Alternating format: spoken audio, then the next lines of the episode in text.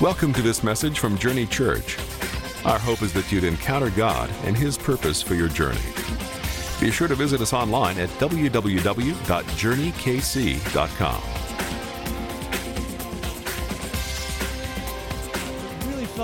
we were led to do this. The, the message that he's going to be teaching is very, very important. It's going to be a church wide thing. We're going to have books available. It's going to be a whole uh, big deal.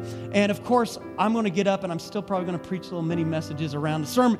Uh, but anyway, it's going to be something we're going to be launching on Father's Day. And here's why I felt we needed to launch it on Father's Day.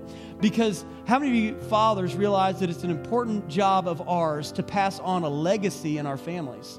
And I believe one of the most important jobs we have is to pass on a legacy of generosity. And I'm not just I'm not talking about money. I'm talking about having generous spirits in our families.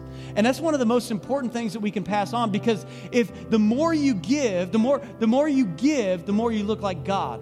Again, I'm not talking about money, I'm talking about being a generous spirit because God God doesn't just hand out money, does he?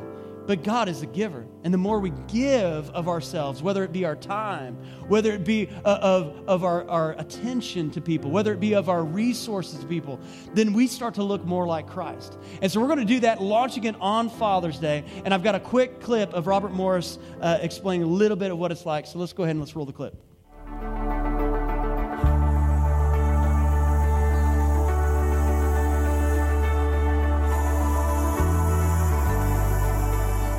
Everyone, I want to remind you that in two weeks we begin the Blessed Life simulcast. God has used the truths in this series to change people's lives all over the world, and He wants to change your life also. I told you it was real quick, so it was just real quick. Uh, but two weeks from today, again, something very unique. We may never do anything like this again, so you want to get in on it uh, this summer. It's going to be a blast. A little bit of June, a little bit of July, and then we'll be into something else. Today, we're going to be doing uh, week three of Unmasked. Unmasked. And to roll, to kick this one off, I have to show you a video. So let's roll this one. Okay, we're gonna play a game. Avery, you're gonna close your eyes, and What's you're gonna. game called? It's called the trust game, trust fall game. Trust fall. So Avery, you're gonna close your eyes, and you're gonna fall, and you're gonna see if you can trust Dad to catch you. Okay? Okay. Close your eyes and just fall down, okay? Don't worry. Okay, then Lauren's gonna Close catch eyes, you. Close your eyes. Okay. Okay, it's called the trust fall. Okay, trust fall. Ready, set, go. All right. Listen. Hey, Izzy, go. Pop. You're, fine. You're fine.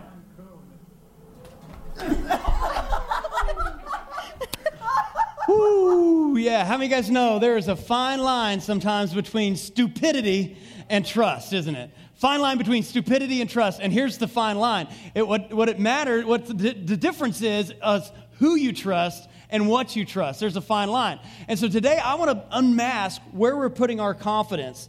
Last week, though, I left you with the question. And the question was this if you came to a fork in the road in walking with God, and one side of the road, one path went off this way, and it was to please God, and one path went off this way to trust God, and you could only choose one as your primary motivation to please God or to trust God, which one would you take? Because pleasing God is a really good motivation, isn't it? It's something we ought to desire to do, to please God. But how many of you guys know that trusting God is also a good motivation? It's something we should want to do, to trust God. So if you could only pick one as the primary motivation of your life, which one would you choose? And many of you guys chose the right answer, but the, the right answer is to trust God. Now, that's hard for us because we want to please God. We want to have fruits that please God. We want to say we want to please God. And so it's hard for us just to trust God. But Hebrews 11, chapter 6, says this it says, But without faith, it's impossible to please. So if you want to please, you cannot do it without trusting God. Without faith, it's impossible to please God. You must believe that He is and that He's a rewarder of those who diligently seek Him. And so, in other words, it's saying that trust has to come first before you can please. Now, the danger is most of us, we want to please God so bad, and we want other people to, Uh, to look like we're pleasing God so bad that what we do is we, we skip the trust and we try to create a life that looks like we're pleasing God. And so we've got our list of things that we think, oh, this is what pleases God, this is what pleases God, this is what pleases God, so I'll just do that. And without trust, we can't please. The Bible's saying, listen how strongly it says this. If you want to please God, but you're not trusting first, it's impossible to do. And you will never, no matter how much you think you're pleasing God, if trust is not present, you are not pleasing God. Now, that's a pretty powerful thing to say. And so we talked about the last few weeks that God doesn't work on who we pretend to be, God works on who we actually are. And so many of us, we come and we, we put on this, this whole mask that, okay, I'm doing just fine. Now, how many of you guys have put on that mask before? You weren't fine, but you put on a mask and said, everything's cool in my life, right? How many of you guys put that mask on this morning? That things may not be going right, and you put so you can't say it because you're wearing the mask right now. You can't even let it off right now because things may not be going just fine, but we want to say they're doing just fine. And so that's what we do when we try to focus purely on pleasing God without trusting God. And so faith becomes extremely important in our walk with God if we want to move forward in our walk with God. Here's why it's very, very important. Because whatever you put your trust in becomes your Savior. Whatever you put your trust in becomes your Savior and it becomes your master. So let me give you an example. If you put your trust in the economy, it becomes your Savior. Now, what do I mean by that? If your trust and your hope financial for your financial life is in the world's economy, then whenever you have your personal economy is struggling and you reach out to the world's economy for hope and for help, and the world's economy isn't doing so well, how many of you guys know it, it has become your Savior, but it may not be very faithful at being your Savior, is it? And I know a lot of people, their, their whole life rises and falls on what's going on with the stock market, stock market the economy, you know, the, our 401k, whatever it is, because our trust is really in the economy instead of God being our source. How many of you guys know that provision doesn't have to come in the form of money? God's provision. And yet, so many of us have put our hope or our trust in the form of green pieces of paper or in the form of the economy so that when things are bad, where do we reach for for help? We reach for the economy. We reach for some sort of provision in the natural instead of God being our source.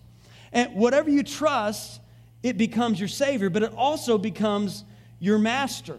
Okay? Because if you are trusting in the economy, then what happens? It becomes Lord over you. You have to play by its rules now.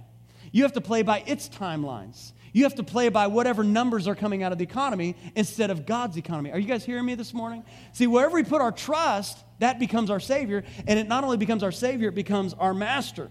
So, how do we know where we're putting our trust? I think a lot of times circumstances reveal where our trust really is. I'm thinking about the prodigal son story. He had his trust in inheritance, right? It was all in riches. He had all these riches that he had, and he wanted to take with him because his trust was in riches. And so he walked out of his father's house. He walked away from a relationship because his trust was in riches. And then all of a sudden, what happened? His, his riches started to run out. He had a little bit of a, of a recession in his personal economy. And all of a sudden, he's sitting there in a pig pen with nothing left, and he's reaching out for hope in the economy, and he's got nothing. And he realized that all his trust has been there, and his economy savior is not very faithful. And all of a sudden, he remembers his relationship. He says, Oh, my father's house, that's where it's all at. It's back in my father's house. You see, circumstances, how many of you guys have ever had circumstances reveal your true Savior before? We all have. We've all had some circumstance that all of a sudden, we're, whenever things are going bad in our marriage, whatever you grab onto, whatever you trust first, that's your Savior. And so, whatever you trust, that's what you've got to have help in, right? If, if, your relationships are bad, whatever you reach for, that becomes your Savior. If your kids are screwed up, and whatever you reach for, that has become your Savior. When your finances aren't going so well, whatever you reach for, that's where you've put your trust. And, and so, we've got to be careful where we put our trust because it becomes our Savior and it becomes our Master. And so, whatever we trust, we've got to watch. Now, I was reading a uh, book this week, and there was a quote in here I'm going to bring out for you. It said this Where we spontaneously look for information on how to live shows how we truly feel and who we really have confidence in. Where we spontaneously, so it's that reaction, it's that first go to. Whatever we reach out for when our marriage is in trouble, that's showing where our real Savior is. Whatever we reach out to when our finances aren't going the way we want, that's where our real Savior is. Be careful where you put your trust.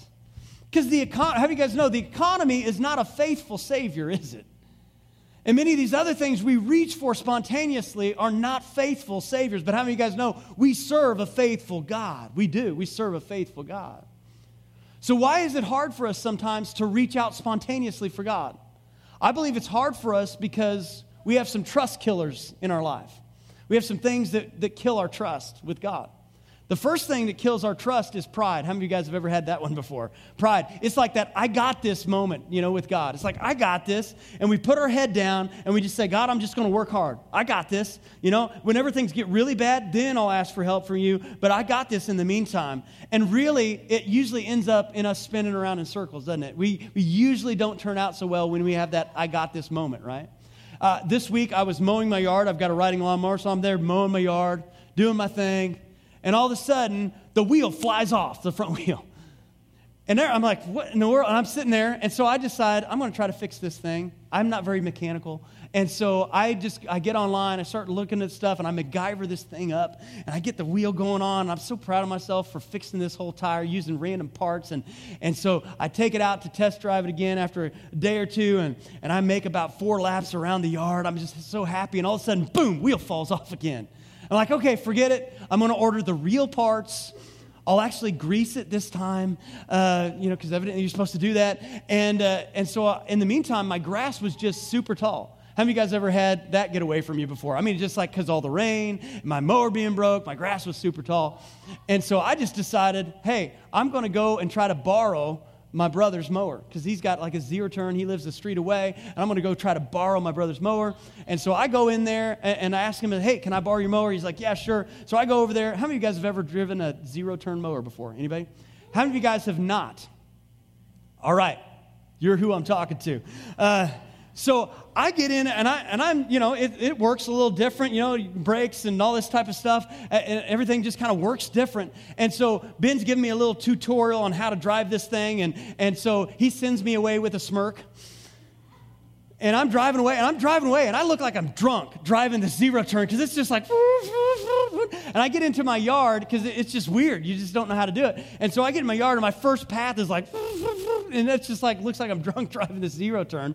Finally, I also forgot that it has a big old roll cage thing on the back to keep it from, like, if you flip over, you won't die. And so I'm sitting there driving that, and normally with my other rider, I'm driving under trees and ducking. And so I just keep going. I'm just going full speed. I don't know what I'm doing. I get under a tree. All of a sudden, that thing hits a branch. There's branches in my face. I'm spinning around in circles. I'm just spinning around. I almost died into the tree, backed out, and I was just like, thank you, Jesus, for saving my life. But how of you guys know that's the way we look sometimes? I was like, I got this. I got this. I'll just spin around. And, and I did not have it. Pride in our life, that's what we look like many times spiritually. Let me tell you another trust killer pressure. And when I talk about this, I mean pressure to fill in the gaps. How many of you guys are that type of person that whenever there's a pause in a conversation, it gets really awkward for you? Anybody? Type of person. And you just want to fill in the gaps with words. I know some people like that, right? You just want you just blurt out something, right? You just got to fill in the gaps with something. That's kind of what we do with God sometimes. We only get partial information sometimes with God. And since we don't trust God, our temptation is to try to fill in the gaps with what we assume is God. And it becomes a trust killer. Because we just cannot seem to make the leap from one awkwardness or one incompleteness to the next. And so we have this pressure to fill in the gaps. Let me tell you another trust killer, and that's our past. How many of you guys have ever had a past situation that didn't go right? And so the next time we go to God, we just think, man, I don't know if I can trust because of what's happened in the past. I love this story. Uh, out of uh, the story I heard a long time ago of Thomas Edison, and he's you know working on the light bulb, and and it said, uh, as the story goes, that it took him 20, a team of people 24 hours straight to build this thing, and so they get done with it, and he needs it carried upstairs, and so, as the story goes, he calls for a young boy who's kind of cleaning up around the shop and helps around the shop. And he calls for the young boy to carry this light bulb upstairs to, to place it upstairs. And so the young boy is so nervous because he's got this new thing, and he's every step, he's just very cautious and he's very nervous, and he just doesn't want to break this. And he gets clear up to the top of the set of stairs and he drops it, and it breaks. And so they have to take the whole team of people another 24 hours to build this thing. And Edison is tired. He's ready for a break. He's ready to be done. And all of a sudden, he, he calls back for somebody to carry this thing upstairs. And what does he do? He, ca- he called that very same boy to carry that light bulb up the stairs. How you guys know that's trust, isn't it? That's kind of a picture I see with us before God. We've got some very fragile things in our life, don't we? It could be a relationship, it could be a hope, it could be a dream, it could be a situation. And we're like giving it to God, saying, God, please don't break this and we sin, and God takes off with it. And we're like, God, I've got something very important. To, please, I just, and it's hard for us to let Him hold that, isn't it? It's hard for us. I, I, it reminds me of a story that I've told here before, but back when I was 17, I, I was, uh, had my eye on, on this girl who's back at the sound booth, which she's now my wife, just in case you wanted to know if this is your first time. Um, but our 20th anniversary is coming up this month. And so I had my eye on her, but we were kind of just hanging, we weren't dating or anything. We were just kind of hanging around in groups. And, but I felt like we're, there's supposed to be something more than us just hanging around with groups, right? And groups, we're, we're supposed to be a thing, right? And so I called her up one night, and I'm just, I'm saying, I'm kind of hinting around at it, and I'm using my best pickup lines and all this stuff. And, and uh, but finally, I'm, I'm kind of like, uh, are we going to be more than just a, a, hanging around in groups? Are we going to be more than just friends, like check yes or check no, you know, over the phone? And she checked no. And I remember hanging up the phone that night, and I was just like sitting there saying, What happened? You know, what happened? What went wrong? And, and I, I felt like it was God. I felt like I was, you know, going in the right direction. What happened? And I remember sitting down that night, and I opened up my Bible, and I opened up and I read these words out of Proverbs chapter 3, verse 5 and 6, which says, Trust in the Lord with all your heart and lean not on your own understanding in all your ways acknowledge Him, and He'll make your path straight.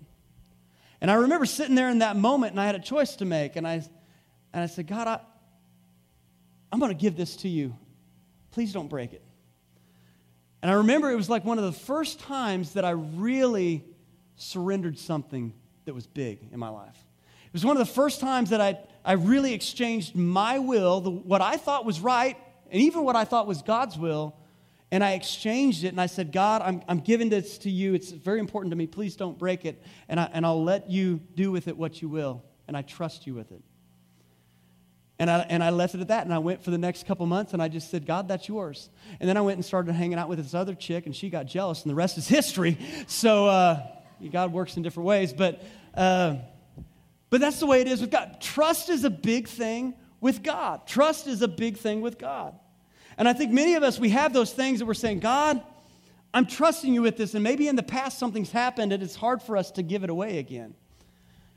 And I think it's time for us to just lift up our hands to believe again and say, God, I, am going to trust again. I, you're my refuge. You're my source. You're my strength. Let me share a story with you out of Luke chapter 5, verse 4. It says, And when he had finished speaking, he said to Simon, He said, Put out into the deep and let down your nets for a catch. And Simon said, Master, we've toiled all night. You don't understand. We spent all night. These were fishermen. And they spent all night and they didn't catch a thing. How many of you guys have had a fishing day like that before, right? All night, didn't catch a thing.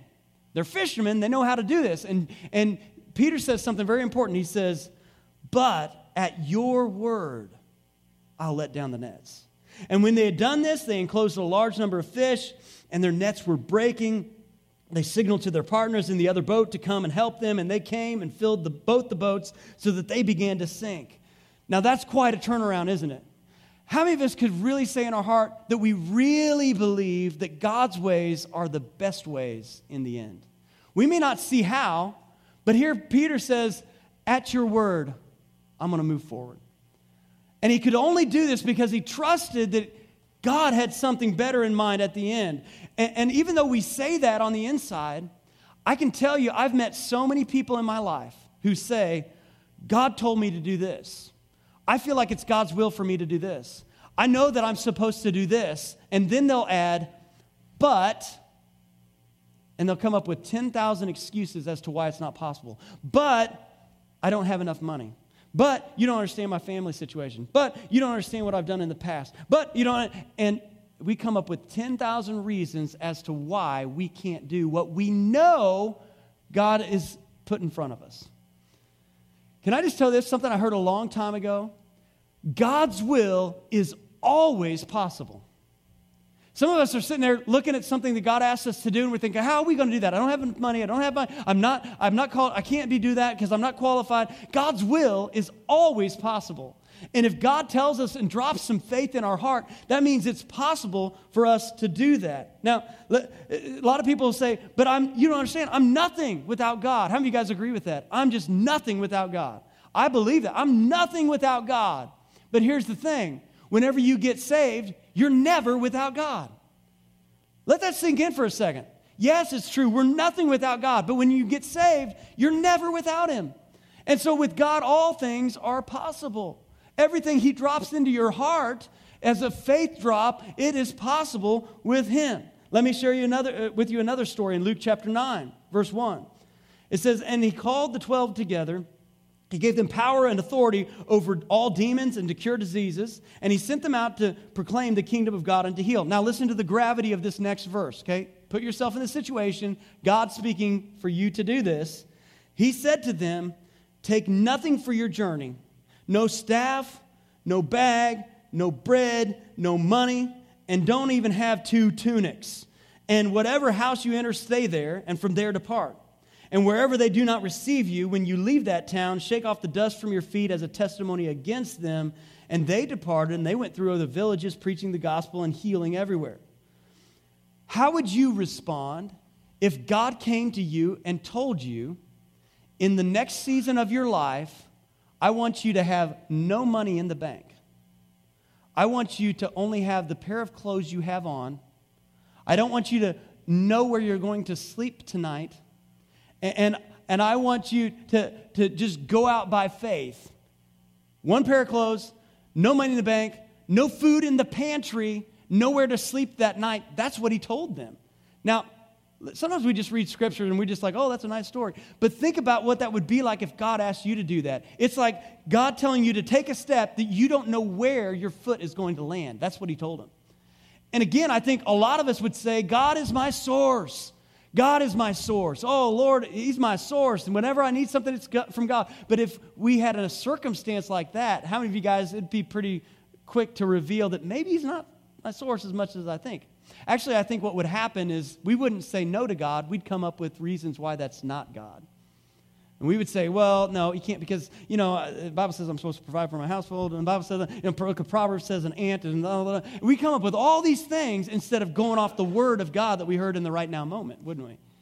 And we wouldn't even get to the place of saying no because we'd have 10,000 excuses before that. Now, again, I'm not saying that God does that, that God is telling you to do that. But what I'm trying to get at is this when was the last time that you really took a real step of faith?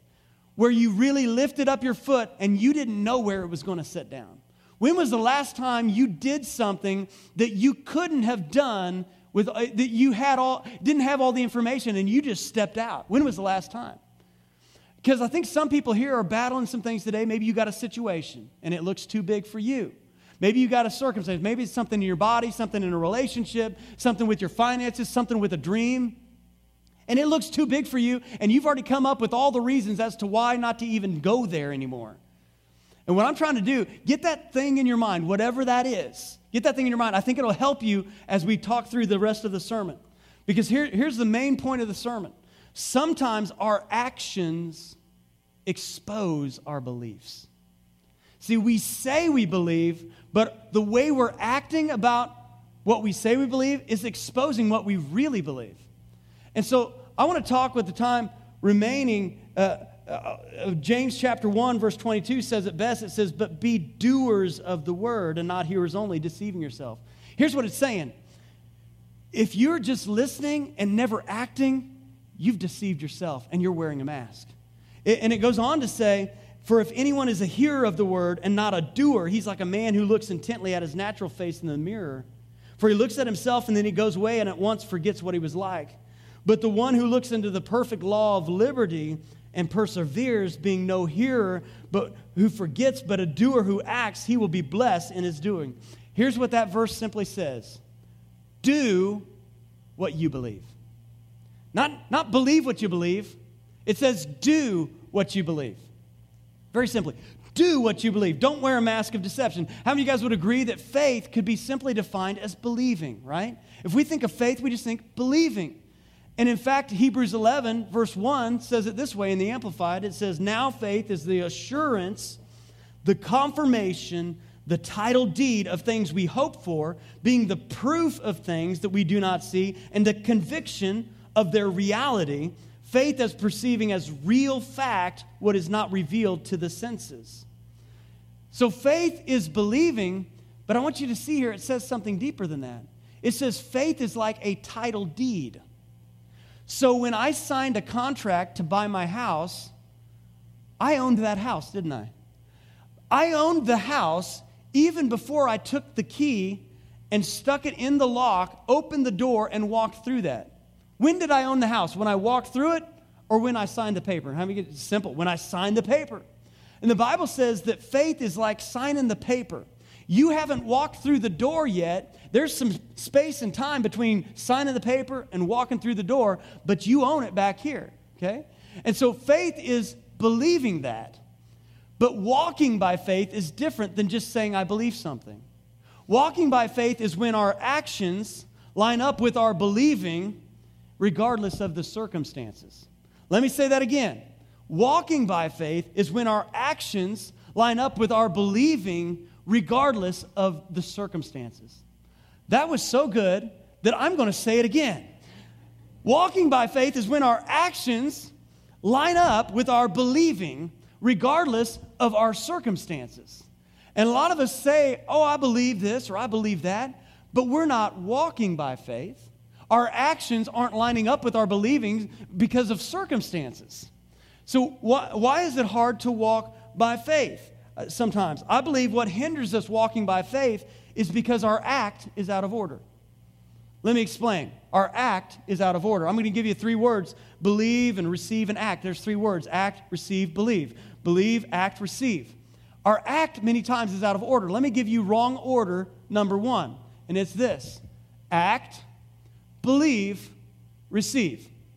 Wrong order number one act, believe, receive. How many of you guys have ever known someone who just acts on anything? They may get a good idea and they just jump out and act on it, right? And, and, here's what happens a lot of people will do that and they'll see other people acting and doing things. They'll see other people with good ideas or God ideas or God doing something in their life. And they, so they say, Well, I'm going to just jump out and do that. They didn't have real faith. But their hope is that when they jump out and act, it will create some trust in their life towards God, right? And what it does is it's put the cart before the horse. So now we've got, we're, we're trying to please God, hoping that it leads to us trusting God more. And then we'll receive whatever God has for us. Do you realize that's a works mentality? Because if I'm trying to do things to please God, hoping that I'll get more trust, it's just based on works and trying to work and trying to earn my way to God. And so our act is out of order. So many times we will jump out and we'll act, but there's no faith. So I could say it this way if you don't have faith for healing, don't stop taking your pills. That's how people die, okay? If you don't have faith for it, don't act on it. Don't act and then hope you have faith and then hope you receive. You'll probably die doing something like that. And yet, that's what people do many times. And then that's what they'll say, Well, I acted and I tried to have faith and it didn't work. So this whole faith thing must not work. It doesn't work for me. Because all they did is they saw someone else do something. And so they tried it themselves without having real faith, hoping to receive, and they left empty handed. And they say, Well, this whole faith thing doesn't work. I could say it this way actions don't generate faith, but faith ought to be generating some action. Actions don't, we think it will, but it doesn't. And, and so, wrong order number one is act, believe, receive. Wrong order number two believe, receive, act. And this is where a lot of people camp out. They say they get a really good word from God, something they know they're supposed to do with their life, something they know they're supposed to do in their finances, their relationship, their marriage, whatever. And so they say, okay, God, I believe that. Now, show me some evidence or something I can work with, and then I'll act upon that. So we, we get a word, and then we say, okay, now I need some, some evidence or some proof before I start acting. I need some, you know, God tells us to go do something with our life, and we say, okay, God, I don't have the money, so give me the money, and then I'll start making preparations. How many times have we been there, right? Let me give you a negative example from my own life. A negative example. Now, I, I, I kind of went back and forth on whether I was going to share this because I don't like giving a negative example of my life, but something that happened just about a month ago. As I said earlier, we're coming up on our 20th anniversary, and so we're trying to looking at the, you know, what do we want to do? We want to take a trip, and we we didn't have any money set aside in that budget category for some sort of trip about a month ago. And so I'm thinking, hey, we'll just be like hippies, and we'll just put like a mattress in the van, and we'll just drive. You know, that sounds real romantic, doesn't it? But she was game, so I'm like, okay, let's just do that. You know, and about a month ago, I heard God tell me, go out of the blue Go buy your passport. Go, go get a passport. I'm like, God, that doesn't make sense. If I use the money that the some money that I have set aside for that category to spend it all on passports, then there's no, nothing set aside to actually go anywhere. So why would I do that? And so I knew it was God. And again, a negative example, I just put it on the shelf. I said, well, i I want to see some money in that category before I'm going to go buy a passport. How many of you guys think that's pretty reasonable, right? That's just what, what we do. And so I, I set it on the shelf and I moved on. Well, over the last month or so, some things rearranged, some unexpected things happened, some blessing here and there, and all of a sudden now there's some money in the budget category, and now I don't have a passport, right? So I go to check on the passports, and now they're like two or three times what they were back then. Ridiculous amount, right? And God is just saying, this is a perfect sermon illustration of what not to do that you can share with people. And so God is saying, listen, if you would have just acted back then on what you believed, you would have received, right? So I had my act out of order. And that's what we do many times. We say, God, I know you're calling me to go do this thing, but I don't have the money in the bank, so I'm not going to make any preparations towards it. God, I know, I believe that your promise says that I'm healed, and I really believe in healing, and I believe your promise says I'm healed. But here's what most of us do instead of uh, we think i've got to receive something before i'm going to act like it. And so we we know god's promises for healing and yet we're walking around acting like we're sick all day long. We, we, we say we believe we're healed but we, we just act like we're laying in bed we're sick. But again that's not god's order. If we really believe that we are healed what ought we be doing? We ought to be getting up and testing that out and saying god i'm not going to act like i'm sick if i believe i'm healed some of you guys are just like, that, Sean, that's crazy. That's just crazy. I'm submitting that it's the Bible. I think that that's what we see in the Bible. That, the, that we, we don't have to receive a feeling before we act, and yet that's where most of us end up camping out. We, we just go into believe, receive, act mode. And the question is, do we really believe? Now, let me give you God's order. What I believe is God's order, okay? Here we go. Here it is believe, act, receive. Believe, act, and then receive. That's God's order. You see, when our belief changes or our value changes, our habits start to change too. Let me give you another example. When I was, I was dating this girl back here, who's now my wife, my values changed. All of a sudden, instead of valuing sleep, I valued gazing into her eyes. And instead of valuing saving money, I valued a bunch of mozzarella sticks at a restaurant hanging out with her, and I spent all my money on food and whatever, right? So my value changed, and so what happened? My habits changed too. The same is true in our walk with God. If we say our belief changes, guess what ought to also change? The way we act. And so you see how faith works together with our actions. In fact, our action really becomes the completion of our faith. And so God's order is, is believe, act, and then receive. When you believe, it should affect how you act about it. So God's provision, God's healing, God's restoration in our life usually comes after the action, not before. And I think this is where many of us are camped out. We're waiting for something to download in our life before we'll act. And God says, faith doesn't work that way. And yet, many of us are acting that way and we're saying, well, I guess this faith thing just doesn't work for me. Because I believed, and God didn't give me anything to work with, and so now I didn't get anything at the end.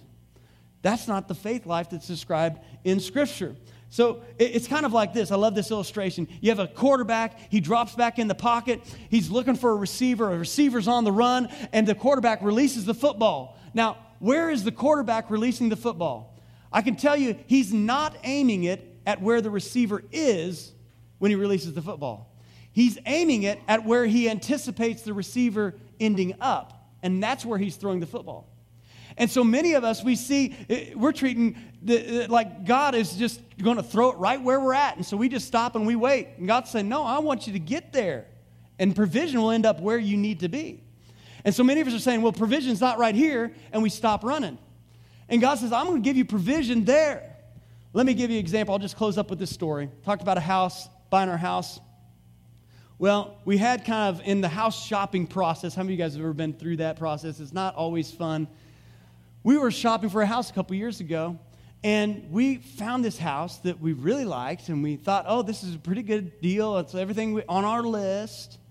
And we went and we started the negotiations, and we got within $1,000 of the negotiations. Now, the problem was we had very distinctly heard from God. I know you, you think this is crazy, but we heard from God on a number that we shouldn't go over. And it was $1,000 over that number. And no matter how hard we negotiated, they weren't going to come down. And so we very, I mean, it was very hard for us to walk away from that. But we did, and we walked away from that. We, we heard the voice of God, and we followed God on that. And fortunately, that we did that because it, later on we heard that the whole basement was flooded and everything was not what they said it was, and we just were like, whew. But we were kind of worn out from that process. So we found another house that we liked. We went through this whole process. We get to the end of it, and something was wrong with the appraisal. They weren't counting certain rooms, and so the valuation was, was lower than what it should have been, and everybody knew that. And yet they closed it all down, and the bank said, No, we can't do it because it's all based on that. In closed door.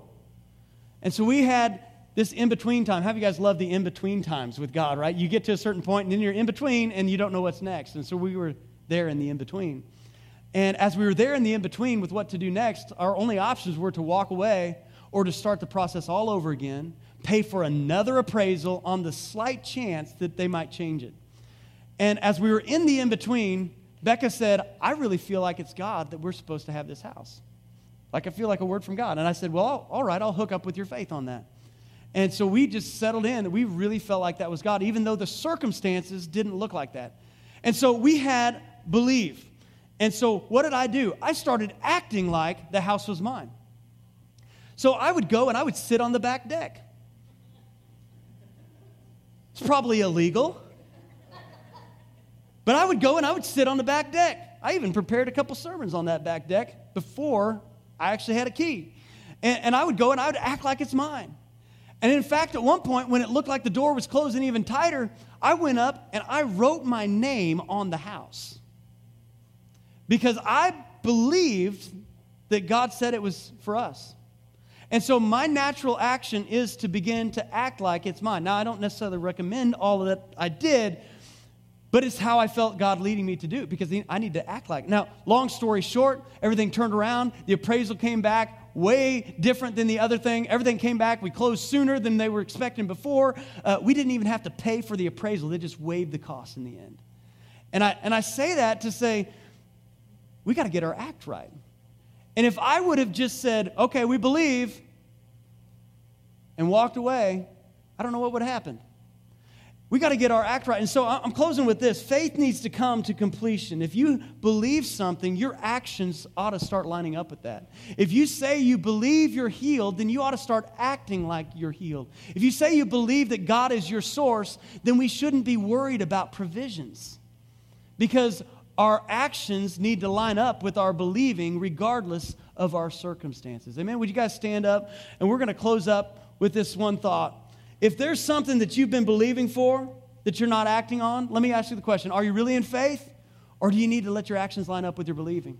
I believe as we do this, that hope is going to rise up again. Some of you guys are facing some things, and you're saying, faith doesn't work for me. Maybe it's your act is out of order. Maybe you just need to get your act in the right place. So close your eyes for just a moment and allow the Holy Spirit to bring some conviction or some conversation to your heart right now. Maybe there's something that you've been believing for, but you've been expecting God to drop something in there first before you take that first step.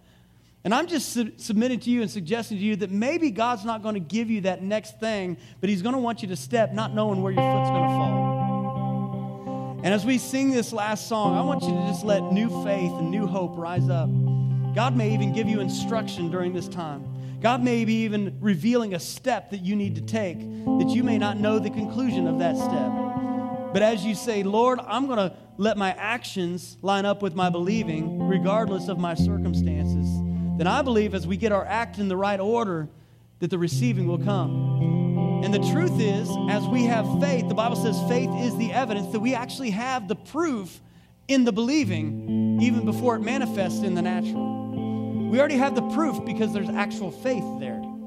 Just because eh, the actual presence of faith proves that the receiving will come. And we've got to rest in that and trust in that and begin to walk in that. And so, Lord, as we sing this next song, Lord, I pray that you would reveal things, that you would confirm things, that you would speak new things, and that you'd let hope and faith rise up in the name of Jesus.